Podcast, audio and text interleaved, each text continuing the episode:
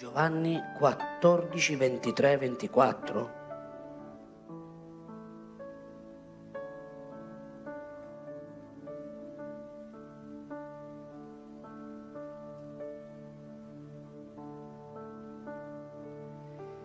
Gesù rispose, se uno mi ama, osserverà la mia parola e il Padre mio lo amerà e noi verremo da lui e dimoreremo presso di lui. Chi non mi ama non osserva le mie parole. E la parola che voi udite non è mia, ma è del Padre che mi ha mandato. Se c'era una cosa che era prioritaria per Gesù nostro Signore, era quello di onorare la parola di Dio Padre. Onorare colui che lo aveva mandato. Chi parla da se stesso e cerca di approvare se stesso perché non è stato mandato, allora il suo parlare sarà vano, si perderà. Ma Gesù parlava perché il Padre aveva qualcosa da comunicare. Ed è importante che tutti noi questa mattina comprendiamo quale alta priorità abbia la parola di Dio per noi. Il Padre desidera che tu ed io possiamo onorare la sua parola. Il Padre desidera che tu ed io possiamo amare la sua parola, credere la sua parola. Se tu dici di amare Dio, allora onorerai la sua parola. Chi ama Dio cammina ubbidendo la sua parola. Perché? Perché rappresenta non se stesso, ma rappresenta colui che lo ama, che è il nostro Dio. Così Gesù dà un, una rivelazione a uno scriba e gli dice chiaramente, se uno mi ama osserverà la mia parola. Cosa vale dire a Dio di amarlo e poi non dare la corretta priorità alla sua parola? Cosa vuol dire onorare, dare priorità alla sua parola? Significa che prima di qualsiasi cosa siamo chiamati a credere in ciò che lui dice. Tutte quelle volte che io credo nella sua parola, tutte quelle volte che io metto fiducia nella sua parola, Tutte quelle volte che io ubbidisco a ciò che Lui mi insegna attraverso la sua parola, allora io sto manifestando il mio amore verso il Padre. Voi sapete qual è stato il primo comandamento che Gesù ha dato, il più grande dei comandamenti è ama il Signore Dio tuo con tutto il tuo cuore, con tutta la tua mente con tutta la tua forza. Come possiamo amare Dio con la nostra mente? Come possiamo amare Dio con tutta la nostra forza? Se vedete qui Gesù quando dà questa spiegazione a uno scriba, sempre uno scriba, Gesù sta trasmettendo un principio fondamentale sta trasmettendo la priorità. la più grande priorità nella nostra vita è quella di amare Dio e onorare la sua parola. E io e te possiamo onorare la sua parola col nostro cuore, nello spirito. Possiamo onorare il Signore e amare Dio con la nostra mente, cioè con la psiche, con l'anima. E possiamo amare Dio e onorare la sua parola con il nostro corpo, con la forza. Cioè tutta la triplice natura dell'uomo è coinvolta nel dover e poter amare Dio. Non possiamo amare Dio soltanto nello spirito. Dio ti chiede di amarlo non soltanto con l'anima, con i tuoi pensieri o con le tue parole o con i sentimenti, con le emozioni, ma dobbiamo anche manifestare il nostro amore e il nostro onore al Signore attraverso anche il nostro corpo. Quando parlo del nostro corpo, parlo della tenda che Dio ti ha dato. Ognuno di noi dimora in un corpo. Questo corpo è ciò che nel mondo naturale noi vediamo e attraverso il tuo corpo tu puoi onorare Dio e la sua parola, puoi ubbidire alla sua parola, puoi amare Dio attraverso il tuo corpo.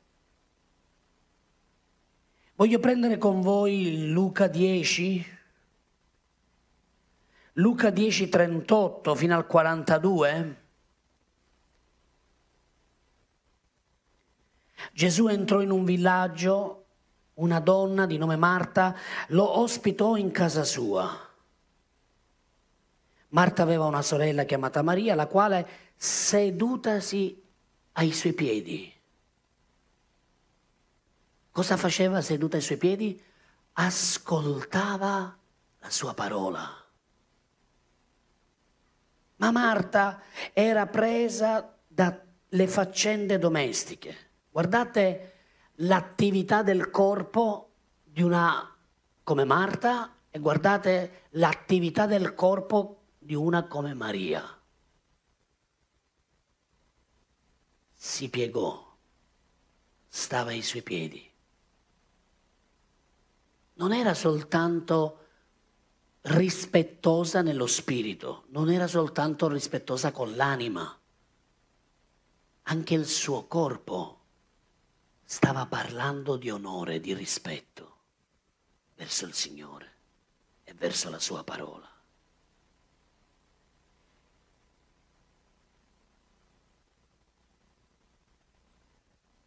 Marco 12, 28, uno scriba, sto andando velocemente perché il tempo è quello che è. Uno degli scribi li aveva, li aveva sentiti discutere e visto che egli aveva risposto bene, si avvicinò a Gesù e gli domandò qual è il più importante di tutti i comandamenti. Possiamo fare un paragone anche con Matteo 22, 36, per favore? Maestro, qual è nella legge il gran comandamento? Guardate, non so se possiamo metterli... Non possiamo, ok. Io li ho messi nel mio iPad. Ce li ho qui. È il programma. Allora, Marco 12, 28, Mar- Matteo 22, 36. Possiamo metterlo? Perché è, è la stessa storia, è lo stesso avvenimento, lo stesso episodio, raccontato da due uomini diversi, è scritto da due uomini diversi, quindi lo Spirito Santo ha ispirato queste due persone, Matteo e Marco, che hanno scritto la stessa cosa in modo diverso. Uno dice qual è il più importante di tutti i comandamenti? L'altro invece dice, maestro, qual è nella legge il grande comandamento? Sembra una bella domanda, interessante. Sembra quasi che questo scriba abbia il desiderio di conoscere di più dell'amore, di più di Dio. Ma se voi leggete il racconto bene, scoprirete che questo scriba insieme ai farisei stava mettendo alla prova Gesù. Stava facendo una domanda un po' così a trabocchetto. Stava cercando di far dire a Gesù quale il comandamento che preferiva. Quale di tutti i comandamenti tu preferisci? Qual è secondo te il grande comandamento? Come se Gesù dovesse annullare o diminuire l'intensità del valore del comandamento che Dio ha dato. Quando lo scriba parlava, lui aveva davanti a sé 613 leggi, perché uno scriba conosceva perfettamente la Torah, il Pentateuco, e sapeva bene tutte le leggi che erano scritte in Levitico, tutte le leggi sia morali, familiari, spirituali, lui conosceva bene, li metteva lì e ha fatto questa piccola domanda un po' a trabocchetto. Si aspettasse quasi, si aspettava quasi che Gesù rispondesse in una maniera, dice guarda secondo me è, è il migliore, è questo comandamento, questo al secondo posto, quello al terzo.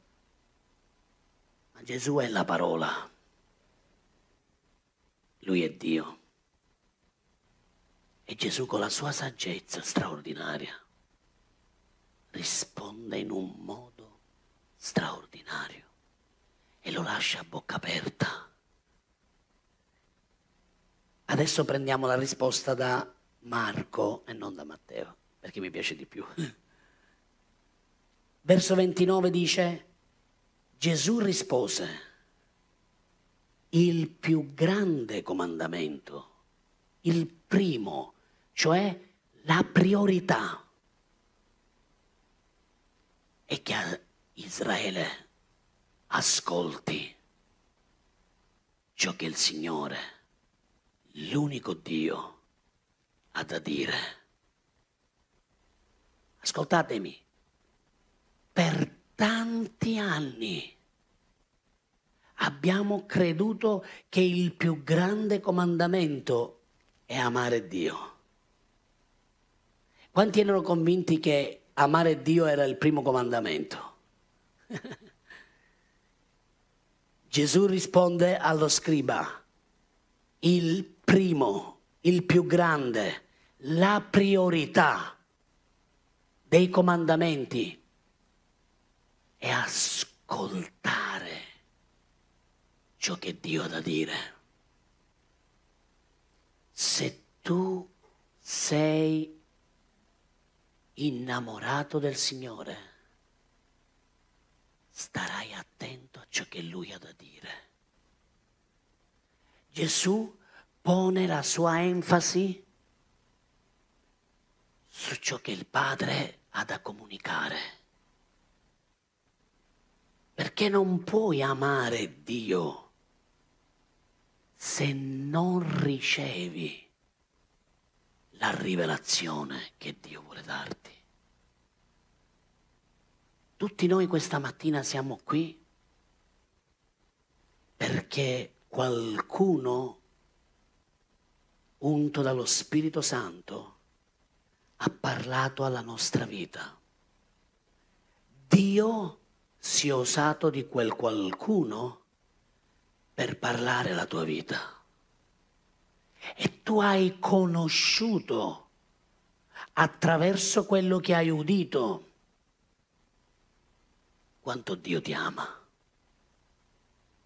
quanto amore Lui ha per te, il suo proposito per la, sua, per la tua vita, la sua intenzione, i suoi benefici, la sua grazia, tutto quello che tu sai e conosci e oggi puoi rispondere a Lui con il tuo cuore, con la tua mente, con il tuo corpo, è perché hai posto attenzione e hai ascoltato quello che Dio aveva da dirti. Perché tutto inizia lì. Quell'uomo stava mettendo alla prova Gesù stava cercando di intrappolare Gesù. E invece Gesù gli dà una risposta, anzi io direi la risposta perfetta, che è quella che scende dal cielo, una risposta chiara, precisa, che arriva al cuore delle persone. E quest'uomo così comprende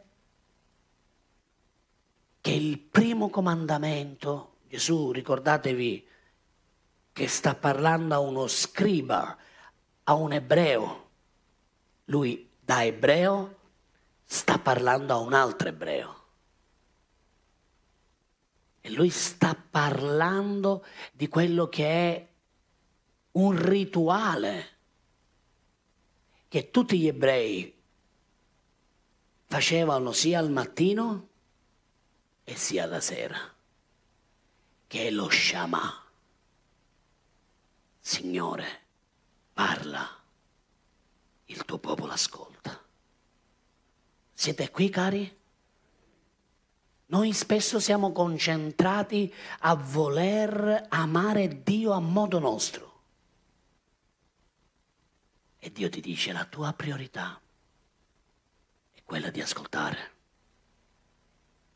La tua priorità, se veramente mi ami, è quella di porgere attenzione a ciò che io ho da dirti.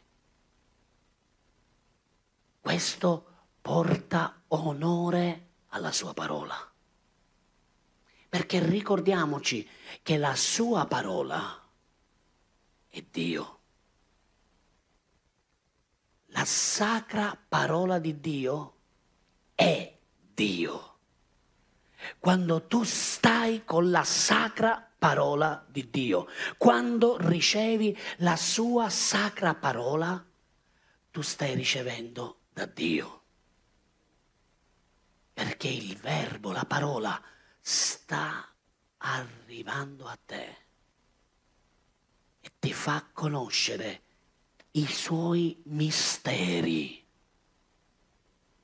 che attraverso il suo spirito diventano parole rivelate, parole conosciute, parole incomprensibili che diventano comprensibili alla tua anima, perché già il tuo spirito lo sono. Così Gesù dice, il primo è ascolta Israele Porgi attenzione e ascolta ciò che il Signore, il nostro Dio, l'unico Dio, ha da dirti. Solo così potrai amare Dio con tutto il tuo cuore, con tutta la tua anima, con tutta la tua forza che è in te.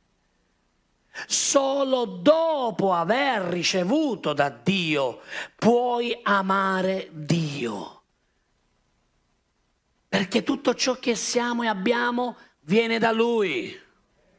È Lui che ti dà del suo e solo perché Lui ti dà qualcosa tu puoi riportarlo a Lui.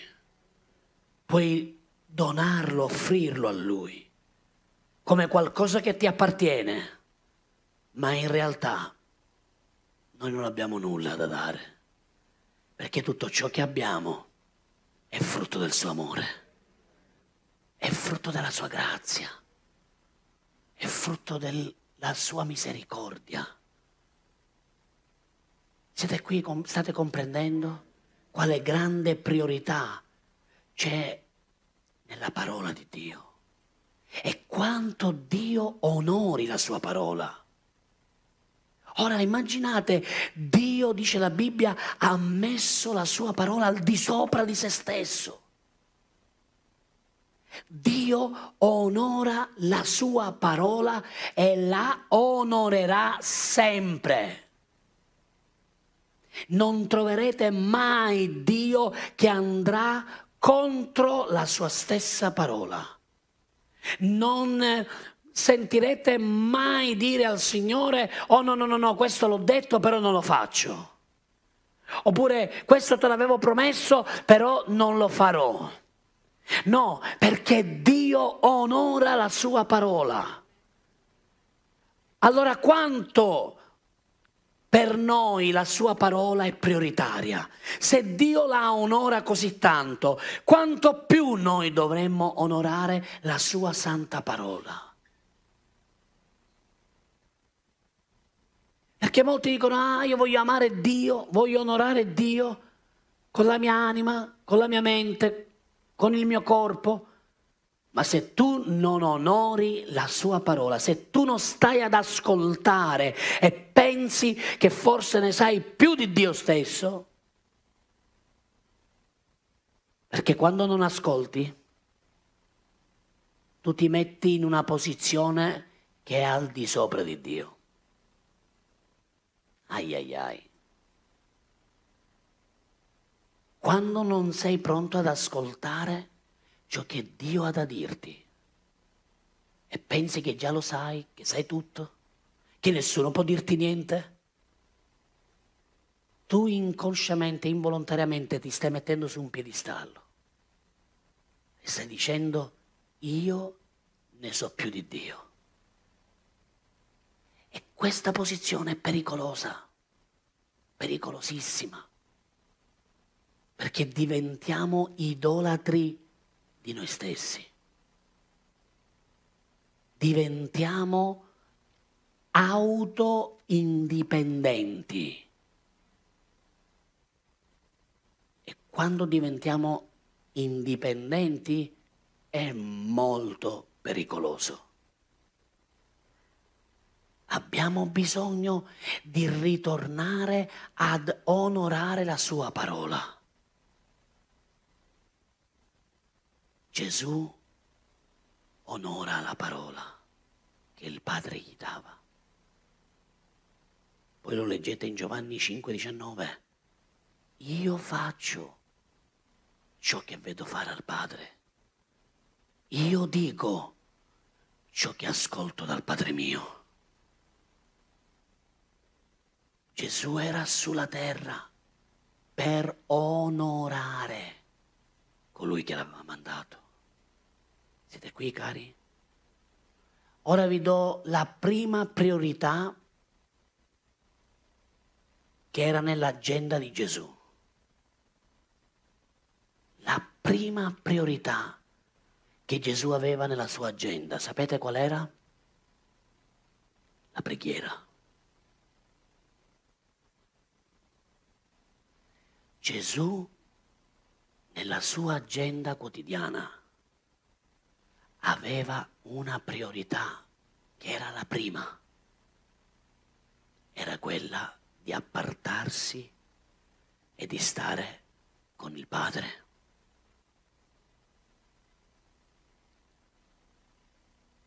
Ascoltatemi. Oggi tante persone pregano tre ore, quattro ore, fanno i comizi, interrogano i demoni, demonizzano tutto, vedono demoni ovunque.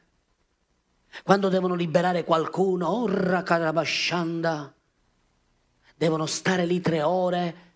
Ascoltatemi cari, se tu passi veramente del tempo con Dio e se nel tempo di preghiera tu stai con Dio e lì Dio è presente, non hai bisogno di stare tre ore per liberare una persona, per sgridare un demone o per portare liberazione nell'anima di qualcuno. State comprendendo? Ci sono persone che investono ore per liberare persone, ma questo succede perché forse pregano pochi minuti al giorno. Io vi do un consiglio, passate più tempo alla presenza di Dio. E quando dovrete ministrare, vi ritroverete a ministrare per la guarigione o per liberare qualcuno, in un attimo le persone saranno liberate. Gesù passava tanto tempo in luoghi solitari. Mentre i discepoli dormivano, lui si appartava di notte e stava con papà. Era una priorità per lui. Ora dico questo per noi. Abbiamo bisogno di appartarci per stare con Dio. A volte i pastori, la leadership ha bisogno di appartarsi e se è il caso deve anche non rispondere alle necessità del popolo. Perché il popolo è come una spugna che cerca di risucchiare tutte le energie. Il popolo cerca di avere sempre qualcosa. E c'è bisogno che la leadership e chi sta in prima linea impari a stare appartato con Dio. Impari a stare da parte con il Signore. Perché se Gesù lo faceva, quanto più noi dobbiamo farlo?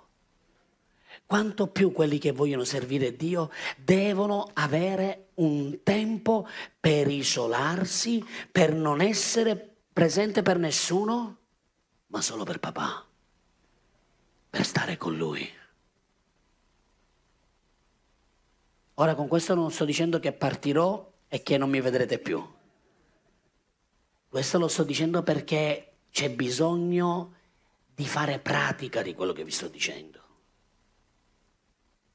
E non puoi stare una notte in preghiera se prima non hai imparato a stare un'ora in preghiera. C'è bisogno di crescere e che tu impari a saper gestire il tempo. Qualche volta vi insegnerò sull'agenda dei perdita tempo. Perdi tempo.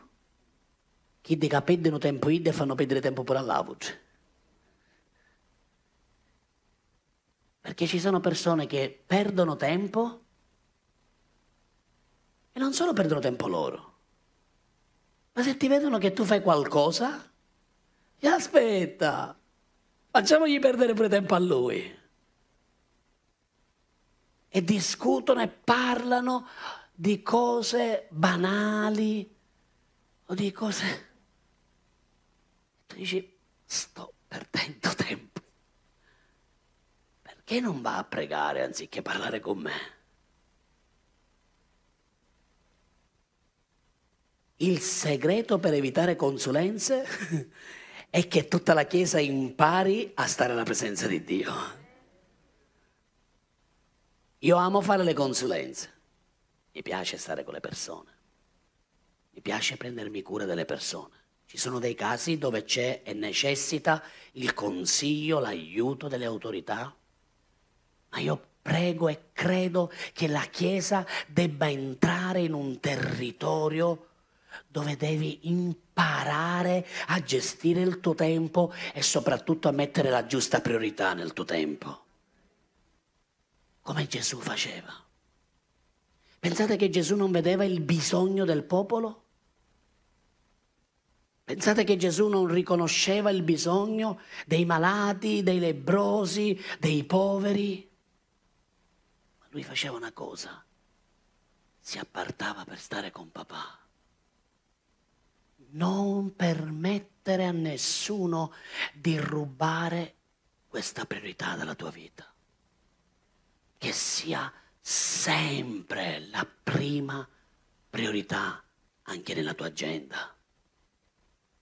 Tra tante cose da fare, la prima che devi fare è quella di andare ad ascoltare la voce di Dio. L'Apostolo ci ha sempre insegnato che ogni giorno dobbiamo imparare ad ascoltare il Signore.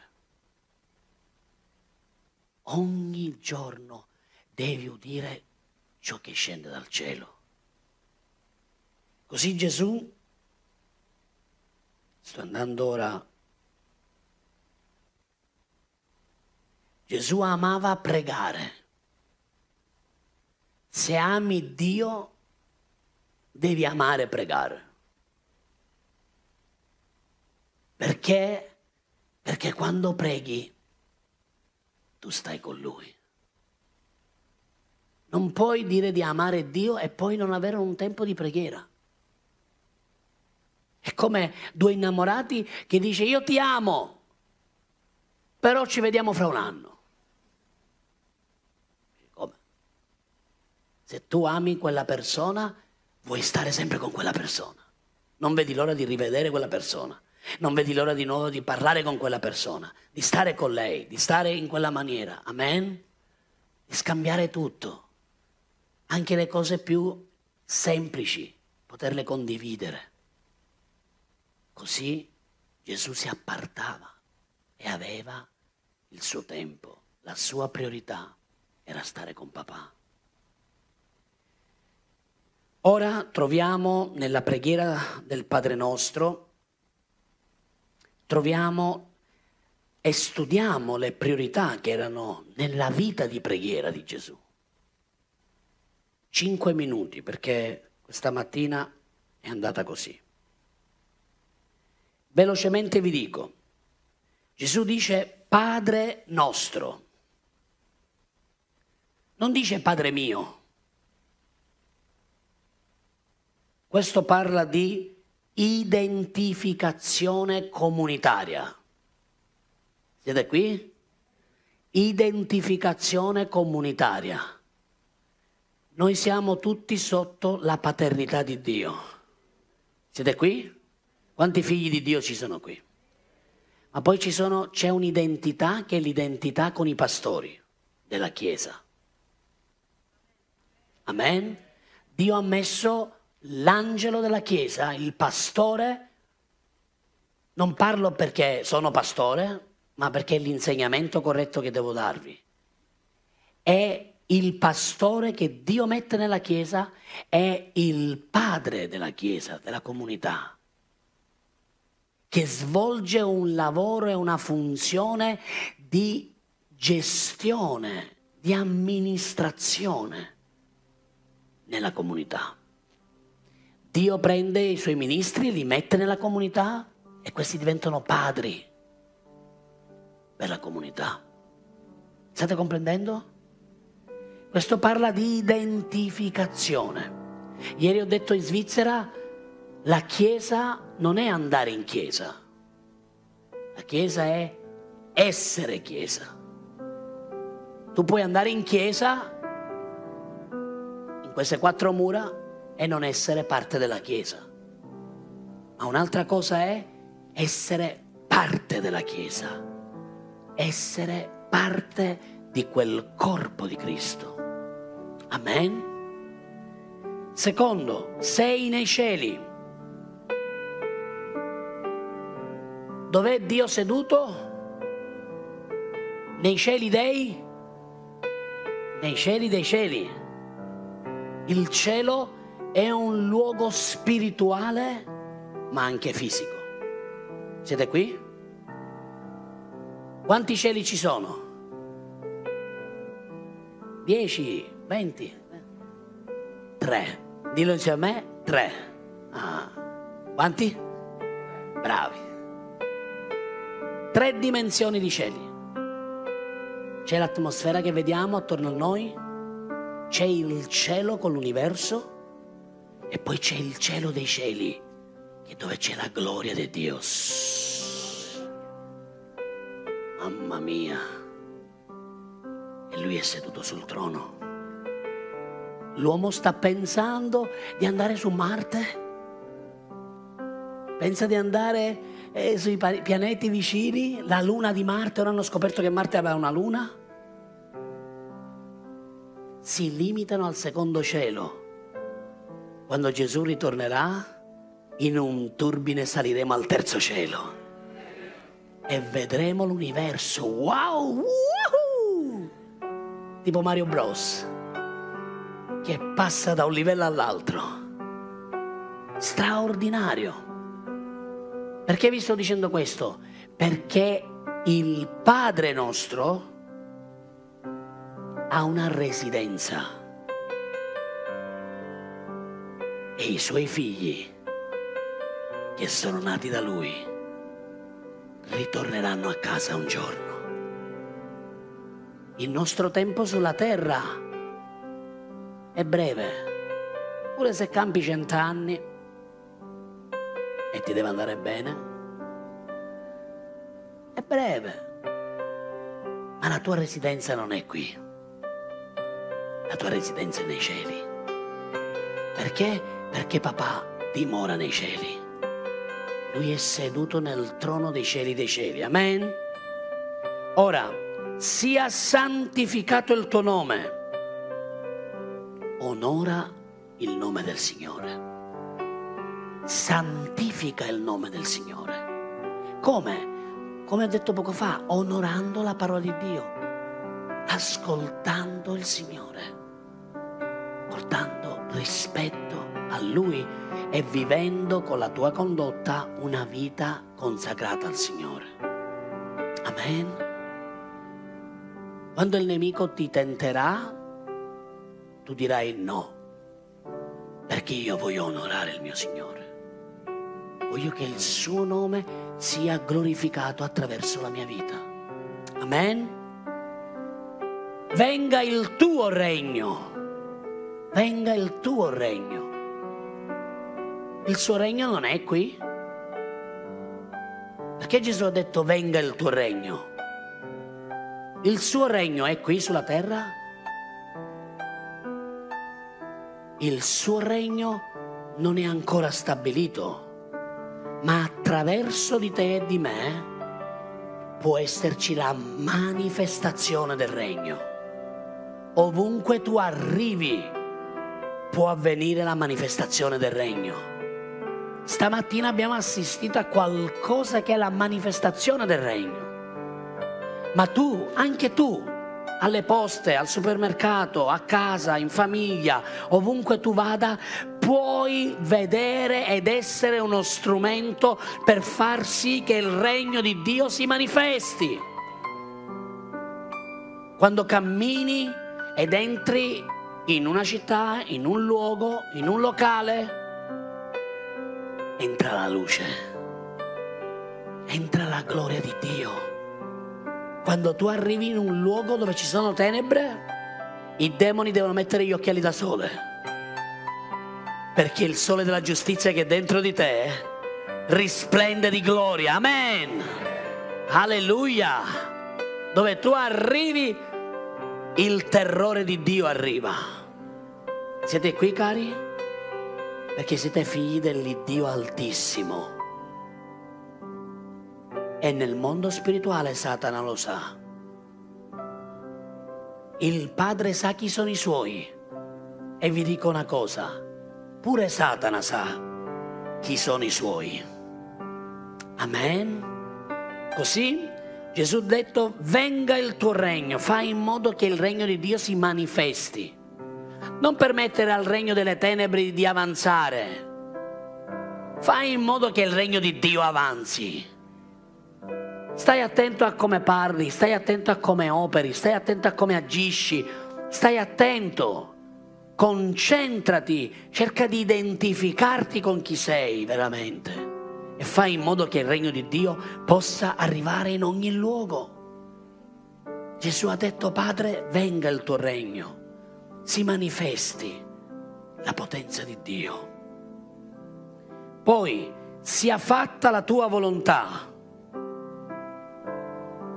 non cercare di fare la tua volontà, ma cerca di fare la sua volontà. Nel cielo dei cieli tutto è sotto il controllo della sua volontà. Tutto si muove come un meccanismo, come un orologio svizzero, perfetto, in accordo alla volontà del Padre. Qui sulla terra ancora no, ma verrà il tempo nel l'anno dei mille, dei mille anni, nel tempo dei mille anni, dove Gesù stabilirà il suo regno e la volontà del Padre sarà fatta sulla terra e tutto funzionerà in modo perfetto, come nel cielo, sulla terra. E poi ancora dice, avevo tante cose da dire,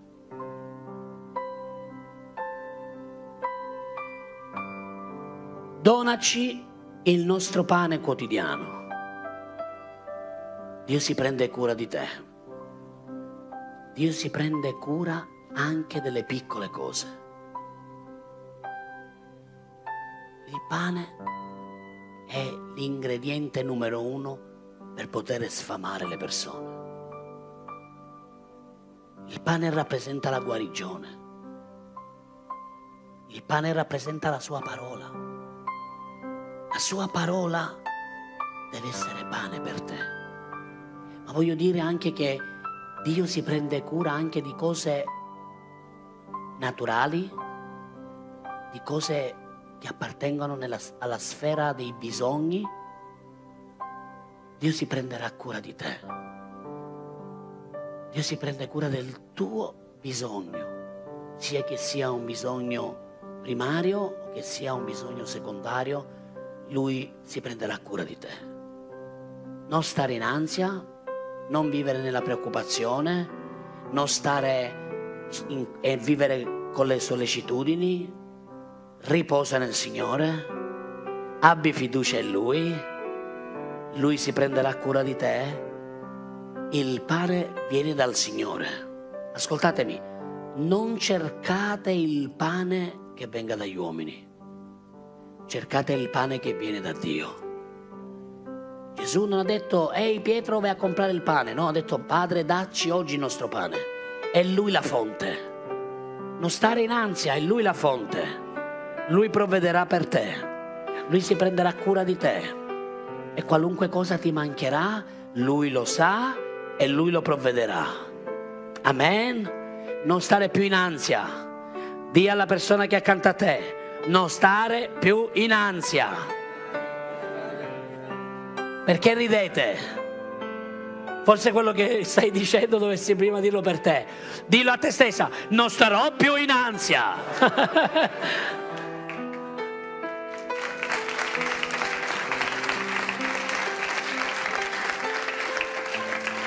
Basta pregare e dire papà, ho bisogno di questo. Manda i tuoi angeli a provvederlo, per favore. Appena tu preghi e dici mi serve questo, gli angeli corrono nel magazzino del cielo, arrivano nel magazzino e dice questo vuole una bella mafalda calda calda. I siciliani sanno che, cosa, che cos'è. Una bella mafalda cavura cavura, tagliata a metà. È l'ora del pranzo, panelle e crocchè e mettiamoci tutto quello che vogliamo buonissima. Ma qui ci sarà bisogno della rivelazione per qualcuno che non intendono che cosa siano le panelle e le crocchie. Puoi chiedere al Padre e gli angeli si muoveranno. Mm. Alzate le vostre mani.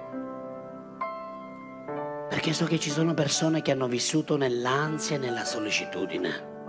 Mm-hmm. non vivere più nella preoccupazione. Gesù parlava del pane. È un bisogno. Pensi che il Padre non sappia quale sia il tuo bisogno? Pensi che papà non sappia di cosa tu abbia bisogno?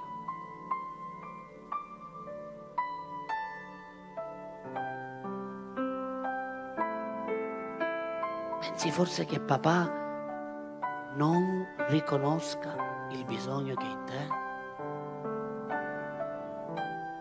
Mm. Sabrina, pensi che il padre non lo sappia?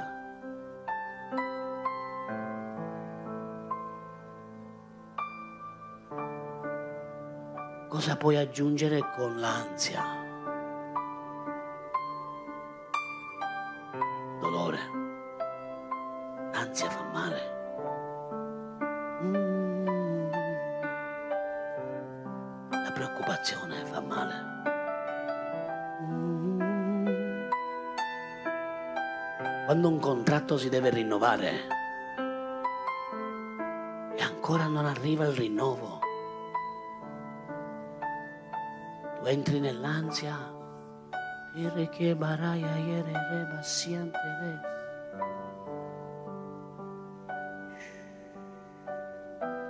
Ma il padre pensi che non lo sappia? Pensa che non sappia il bisogno che è nella tua vita? Lui si prenderà cura di te in ogni area, anche nell'area sentimentale. Umaraiere che ti resienteres. Non passerai, non passerai. Non passerai all'altra riva con l'ansia. Non farti prendere dall'ansia. Se Gesù ha detto che tu arriverai lì, tu arriverai lì. Fidati di Lui. Fidati delle sue parole. Signore, rimetti i nostri debiti.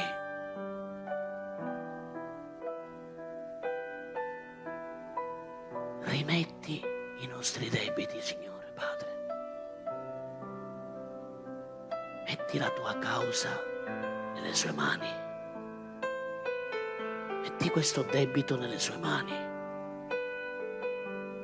Non tenerlo più nelle tue mani. Se lo tieni nelle tue mani, allora questa causa rimarrà infruttuosa per la tua vita. Prendi la causa e mettila nelle sue mani. E gli dici, papà, io mi fido di te. Do a te questa causa. Do a te questo problema. Do a te questo debito. Aiutami ad estinguerlo. Aiutami ad azzerarlo. E lui che è il miglior avvocato, è lui che quando gli dai nelle mani sa soltanto creare il bene, perché lui è il creatore. Lui è abile da cambiare un referto negativo e trasformarlo in un'opportunità di un miracolo. Lui è abile ad avere una causa persa già in partenza e trasformarla in una gloriosa vittoria per la tua vita. Ascoltatemi, Padre, rimetti i nostri debiti come noi li rimettiamo, come noi li rimettiamo ai nostri debitori. Se non perdoniamo, allora il Padre non potrà avere la causa nelle sue mani.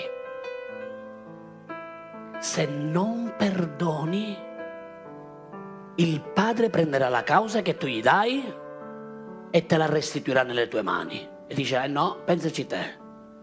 Se tu non vuoi perdonare gli altri, allora io non posso occuparmi di questa causa.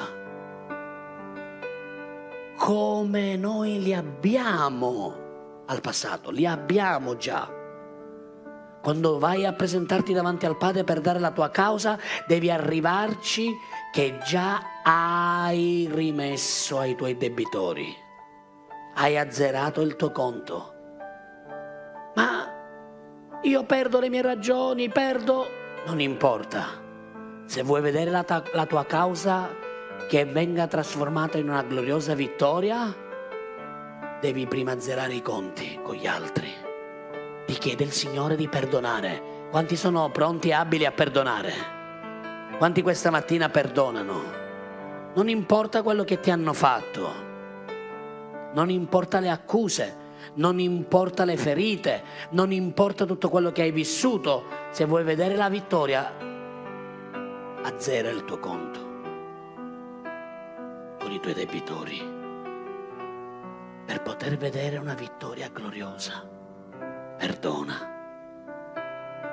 così avrai l'opportunità di stare bene, libero, libera e di vedere la causa nelle mani di papà che prende una trasformazione, prende una forma diversa dalla cenere un diadema meraviglioso, dalla sconfitta e dalla polvere, la maledizione della polvere, alla sua benedizione. E non ci esporre alla tentazione, papà. Metti una protezione, Signore. Ascoltatemi, c'è differenza tra la prova e la tentazione. Le prove vanno affrontate. Dio permette le prove e Dio permette le tentazioni, ma Dio non manda le prove e Dio non tenta nessuno. E Gesù ha detto, Padre, non ci esporre, cioè fai in modo che il nostro nemico non si avvicini troppo. Metti attorno a noi una barriera, papà. Rendici sensibili se stiamo entrando in un territorio di pericolo, in un territorio di tentazione. Apri i nostri occhi e le nostre orecchie e non farci entrare, non fare in modo che il nemico possa avere la meglio sulla nostra vita. Siete qui cari?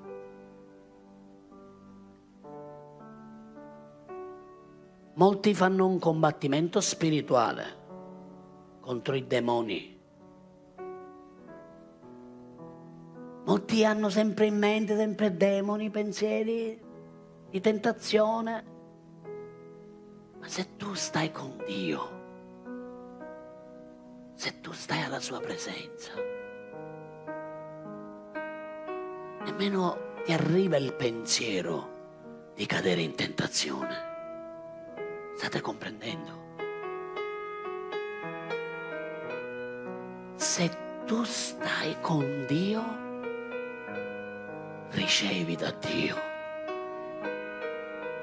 E se ricevi da Dio, sarai ripieno di quello che Dio ti darà. E quando sei ripieno, non ci sarà spazio per altre cose.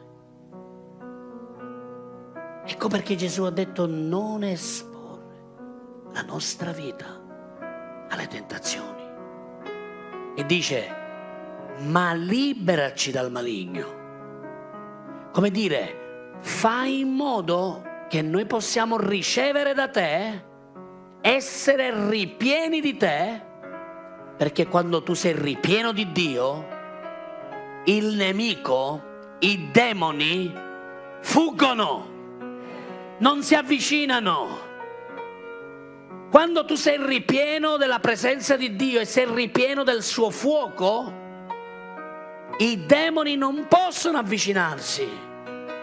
A volte sento dire, ah pastore, in quella casa ci sono delle cose strane, si sentono dei rumori strani,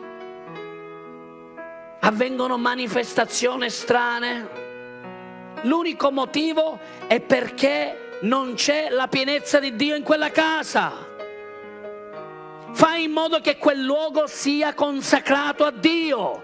Fai in modo che quella casa, quell'abitazione sia un luogo di preghiera, di adorazione, di lode. Fai in modo che gli angeli, la presenza di Dio invadano quel luogo e posso garantirti che non ci sarà spazio né per Satana né per demoni né per tutto l'inferno.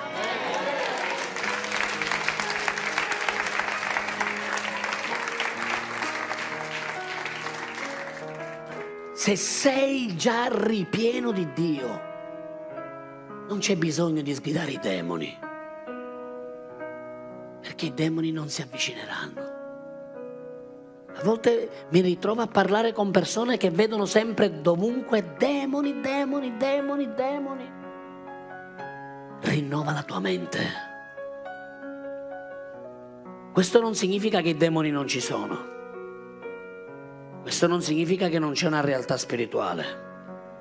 Ma se tu sei ripieno di Dio, il demone non può avvicinarsi. Quando Gesù passava per le vie della Galilea e c'erano demoni, si piegavano, urlavano e dicevano tu sei il figlio di Dio, sei venuto a tormentarci? Quando c'è la presenza di Dio, la presenza di Dio è un tormento per tutto l'inferno. State comprendendo? Se tu sei ripieno di Dio, già lo stesso fatto che sei ripieno di Dio, stai tormentando Satana. Bella questa. Fatti riempire dallo Spirito Santo in una maniera così traboccante che diventerai un trauma per Satana. Fai in modo che la tua pienezza sia ogni giorno un tormento per tutti i demoni. Alleluia! Anziché lui iniziare a tormentare te, sii tu il suo tormento. Che quando Satana ti vede deve fuggire. E deve dire ancora qui questo qua è. Aspetta che me ne vado. E scappa, terrorizzato. Amen. Oh, alleluia. Tu sei il tormento di Dio per l'inferno. Tu sei il tormento dello Spirito Santo contro l'inferno. Ma devi vivere nella pienezza. Pienezza. Posso avere una bottiglia d'acqua? Lo vedete da lontano? Quanti lo vedono in fondo? Casomai preghiamo per la vista, eh? Anche in fondo fuori vicino al cancello, ok? È pieno? No. Non è pieno. È quasi pieno. Mancano due dita circa. Me la bevo? No, me la bevo dopo. Mi dai una bottiglia? Piena. Questa non è essere ripiena. Dice, ma io leggo la parola, prego, adoro, ogni tanto prego in altre lingue. Se mi va e mi passa per la testa e inizio anche a meditare la parola. Se ho tempo poi inizio anche a edificare gli altri. No, cari, questa non è la pienezza che Dio intende. Se vuoi tormentare Satana, Devi essere così, guarda.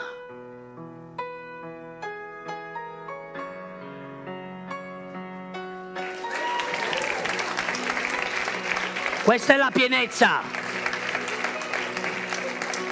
Questa è la pienezza che Dio vuole darti ogni giorno. E la sua fonte, a differenza di questa bottiglietta, è inesauribile. Quando tu sei ripieno della presenza di Dio, non c'è spazio per altro. Non puoi metterci altro, perché appena Satana cercherà di mettergli qualcosa, cadrà via. Amen. Alleluia. Diventa il tormento